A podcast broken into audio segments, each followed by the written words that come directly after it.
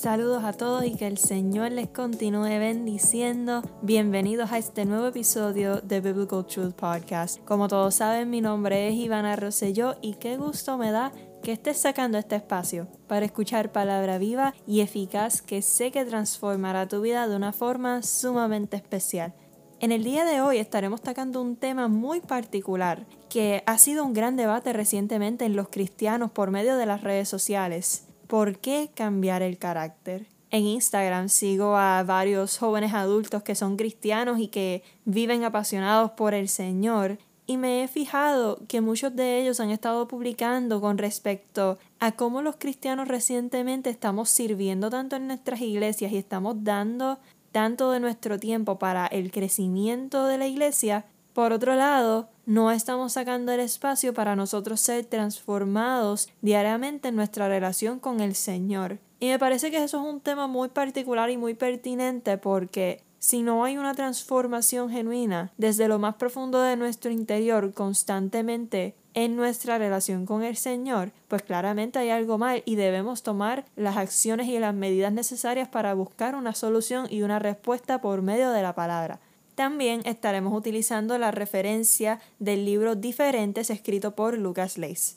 Así que comencemos a hablar del carácter. Hay un propósito esencial en cambiar nuestro carácter y vivir en santidad. Primeramente vamos a analizar el texto de Hechos capítulo 19 verso 1 al 6 que nos dice, mientras Apolos estaba en Corintio, Pablo después de haber recorrido las regiones superiores, llegó a Éfeso y encontró a algunos discípulos y les preguntó, ¿recibieron el Espíritu Santo cuando creyeron?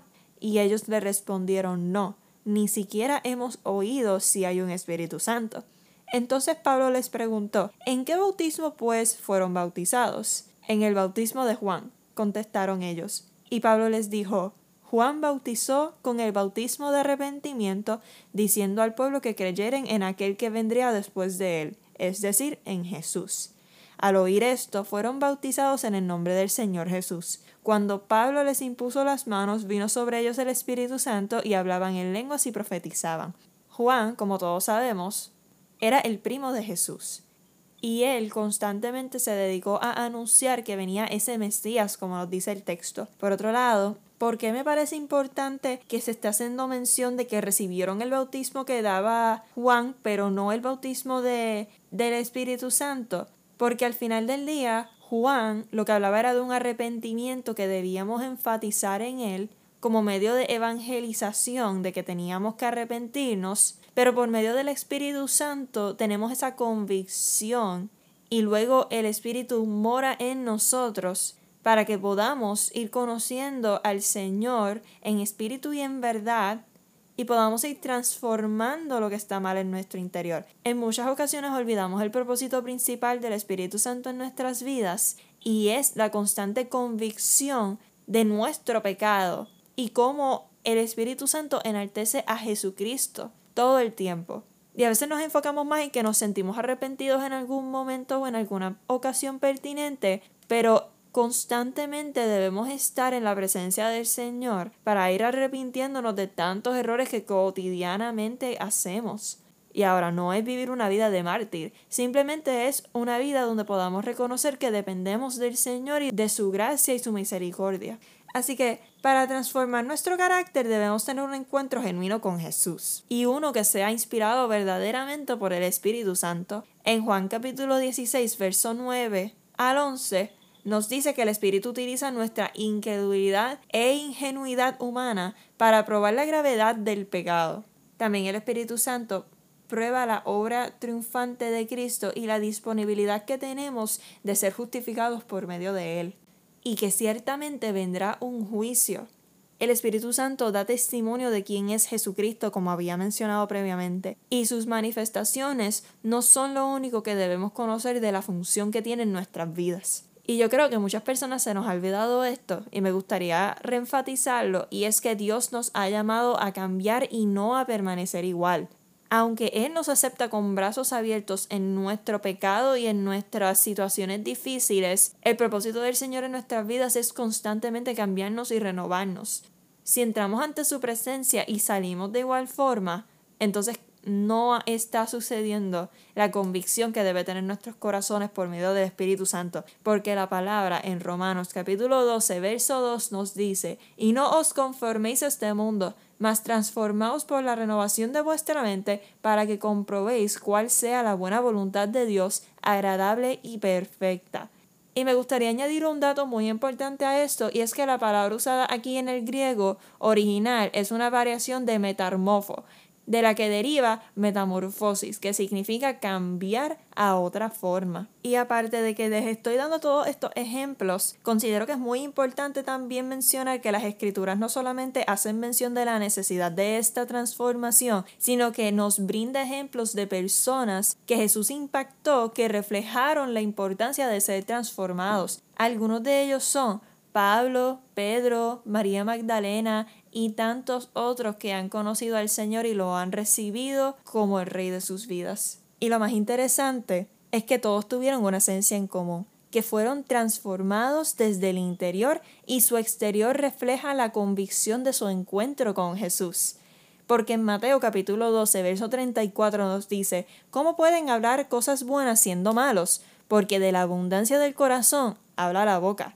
Así que como ellos tenían esa convicción y ya habían conocido al Espíritu Santo y verdaderamente habían tenido esa convicción de que Jesucristo murió por ellos en la cruz y ellos se arrepintieron, ellos no podían demostrar algo que fuese contrario a ello. Así que vamos a brindarle respuesta a esta gran pregunta. ¿Por qué Dios desea cambiar mi carácter? Número uno, porque te ama. Jesús es la demostración más grande y plena del amor. Él llamó a Pablo, él llamó a Pedro y a tantos otros que luego de conocerle su vida fue cambiada por completo. No hay una vida que haya llegado a los pies de Jesucristo que no haya sido transformada. Y esta transformación no es simplemente en un encuentro, es una transformación que tiene que continuar con el día a día cuando estamos con Jesucristo. Y esto no es simplemente un momento que sucedió y de repente ya cambiaste. Hay muchas personas que tienen ese poderoso testimonio y gloria a Dios por ello. Pero la realidad es que muchos de los creyentes que han tenido esa convicción y ese arrepentimiento no han salido igual, pero en esa vida de pecado en la que estaban para salir de ello es un proceso día a día, conociendo al Señor y estando más ante su presencia. Pero cambiar el carácter por amor a Jesucristo tiene que también ser algo que nosotros reconocemos de que estamos dejando lo que antes amábamos y estamos empezando nuevo desde cero, confiados en que el Señor tiene el control y nos dará la dirección y los pasos firmes para caminar. Número 2. Representamos a Cristo. Y yo creo que muchos cristianos tenemos un gran problema con esto de representar a Cristo. Porque aunque son las primeras personas en servir en la iglesia y son una de las personas más a la disposición que hemos conocido, hay un gran problema en su corazón y es que no ceden a su orgullo para ser transformados por medio de lo que nos dice la palabra. Si nosotros representamos a Cristo, debemos ser moldeados por Cristo.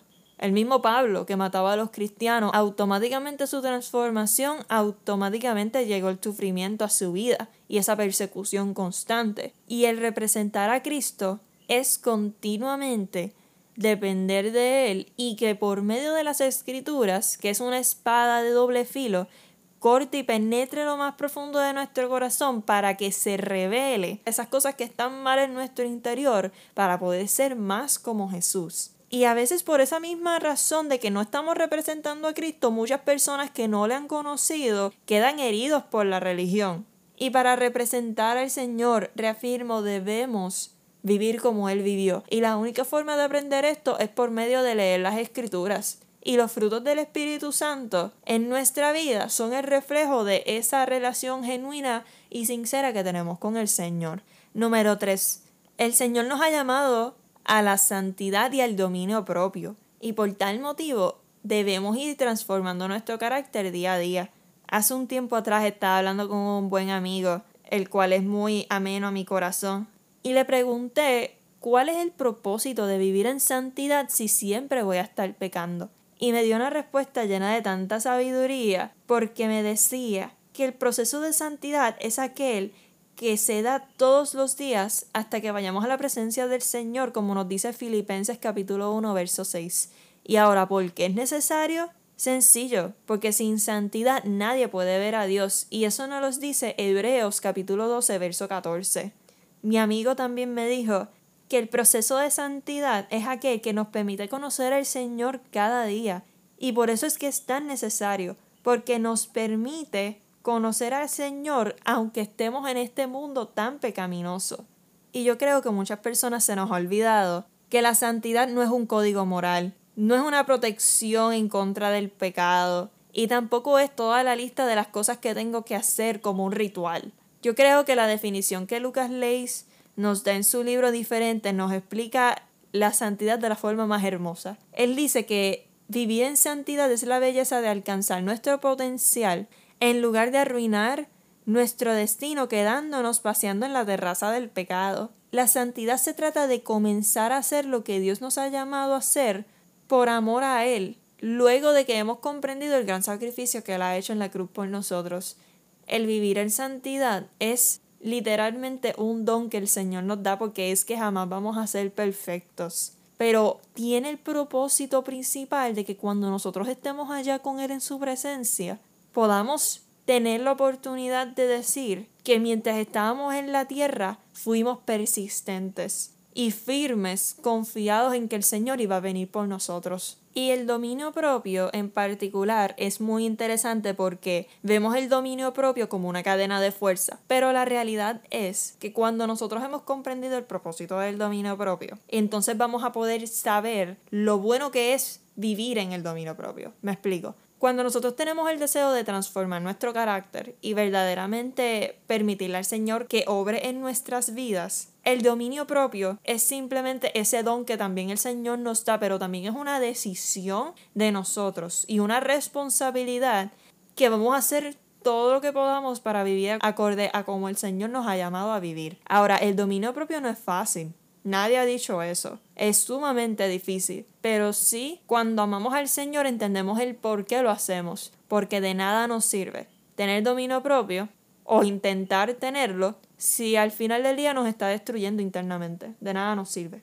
Número cuatro es que el Señor desea transformar mi carácter para que yo pueda tener una vida llena de gozo y de plenitud. Y yo pienso que a muchos de nosotros se nos ha olvidado eso. A veces nos afanamos tanto por lo que va a suceder en el mañana que no vemos la oportunidad del cambio del carácter que el Señor quiere hacer en nuestras vidas como una forma de enseñanza. Y me explico, a veces nos amargamos tanto la vida en pensar en todas las cosas que nos han sucedido, que nos están sucediendo, que no nos damos la oportunidad de ver la vida como una enseñanza que constantemente por medio de ella el Señor está transformando nuestro carácter y nos está dando más experiencias con Él y llegamos a también comprender la inmensidad de quien Dios es en nuestras vidas Incluso los malos ratos nos hacen tener una mayor dependencia del Señor, cuando verdaderamente hemos tenido esa convicción en nuestro corazón de quién Él es. La palabra en Romanos capítulo 8, verso 28 nos dice, y sabemos que a los que aman a Dios todas las cosas les ayudan a bien. Esto es a los que conforme a su propósito son llamados. Así que yo creo que la palabra está siendo más que clara en estos momentos. Número 5. El Señor nos llama a morir al yo. Y por tal motivo, eso es también una forma en que Él está transformando nuestro carácter. Y mira, el morir al yo, esto implica morir a mi orgullo, morir a mis planes, a mi satisfacción en el pecado y comenzar a confiar en los planes que el Señor tiene para con mi vida. Y la misma palabra en Lucas capítulo 14, verso 27 nos dice, y el que no lleva su cruz y viene en pos de mí no puede ser mi discípulo. Y yo creo que por tantos años yo me decía, ¿qué significa morir al yo? Y tú te das cuenta que por las circunstancias mismas de la vida, el morir al yo es constante todo el tiempo, en cada momento de nuestras vidas y más cuando tenemos una relación con el Señor. Porque morir al yo es simplemente dejar más allá de lo que nosotros queremos la dependencia de que nosotros podemos. A veces pensamos, yo puedo luchar con esto, yo tengo la valentía y el positivismo está ahí, pero la realidad es que hay circunstancias en la vida que nosotros no las podemos manejar, con toda sinceridad.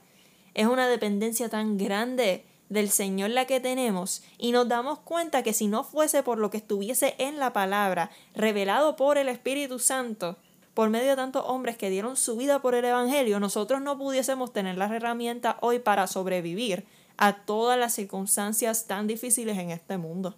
Y lo más hermoso es que el morir al yo es una decisión al igual de aceptar al Señor. Verdaderamente es entender que hay tantas cosas en nuestras vidas que nos están pasando en estos momentos que nosotros no lo podemos hacer y necesitamos una ayuda. Y esa ayuda solo proviene del Señor. Así que acéptala hoy en tu vida. Y número 6, y es el último punto que traigo, es que el Señor desea transformar nuestro carácter porque Él también desea que nosotros estemos con Él cuando Él venga a recoger a su iglesia. El Señor va a venir por una novia limpia y sin mancha. Y aunque Él no busca seres humanos perfectos, Él sí busca seres humanos que hayan escudriñado su palabra y hayan sido persistentes y viviendo por ella. Así que vamos a creer en la venida del Señor y confesemos que Él es el Rey de nuestras vidas. Él lo que quería que nosotros estuviésemos constantemente en su presencia y nosotros escogimos otra dirección. Pero el amor de Dios y su misericordia es tan grande que Él nos está dando otra oportunidad. No la perdamos. No la perdamos por nuestra incredulidad. Yo creo que la transformación del carácter en un cristiano es lo que verdaderamente va a determinar no solamente su relación con Dios, sino también los frutos que esa persona quiere dar en su vida como cristiano. Porque al final del día nadie está en la obligación de cambiar si así no lo desea. Y yo pienso que el verdadero fruto de nuestras vidas va a venir en los momentos que nosotros le demos la oportunidad al Señor de destruir nuestro orgullo y destruir lo que nosotros verdaderamente somos. Y que Él construya en nosotros lo que Él desea que nosotros seamos. Porque así vamos a entender verdaderamente quiénes somos y para qué hemos sido llamados y para qué hemos venido a esta tierra. Porque nadie viene por accidente. El Señor siempre tiene un plan hermoso con cada vida. Así que permítele al Señor cambiar tu carácter. Y vas a llorar y va a ser difícil y te va a doler, pero yo te aseguro que va a ser la mejor experiencia que tú vas a tener con el Señor en tu vida. El tú permitirle que Él transforme tu carácter y que te moldee a ser como Él quiere que tú seas, un modelo de Jesucristo. Porque por medio de moldear nuestro carácter, estamos confesando al Señor en nuestras vidas. Pero de igual forma, estamos siendo instrumentos para su obra, para impactar a aquellas vidas que aún no la han conocido. Así que nada, chicos, que el Señor les continúe bendiciendo. Muchísimas gracias a tantas personas que me han escrito, que me han enviado mensajes tan llenos de amor, que me han contado sus testimonios. Ustedes no entienden cuán hermoso eso es para mí y cuánto yo glorifico al Señor por eso, porque literalmente no soy yo. Toda persona que escucha estos podcasts son personas que el Señor ha traído con un propósito. Y gracias, de verdad gracias a todas esas personas, les aprecio un montón, les amo y espero que estos episodios transformen y les ayuden en su vida cristiana. Así que saben que me pueden seguir en Spotify, Apple Podcast, Instagram, Facebook y recientemente hice mi primer TikTok que me puedes seguir como Biblical Truth Podcast. Y si deseas seguirme por mis redes privadas, mi nombre es Ivana Rosselló, así que así mismo me puedes buscar.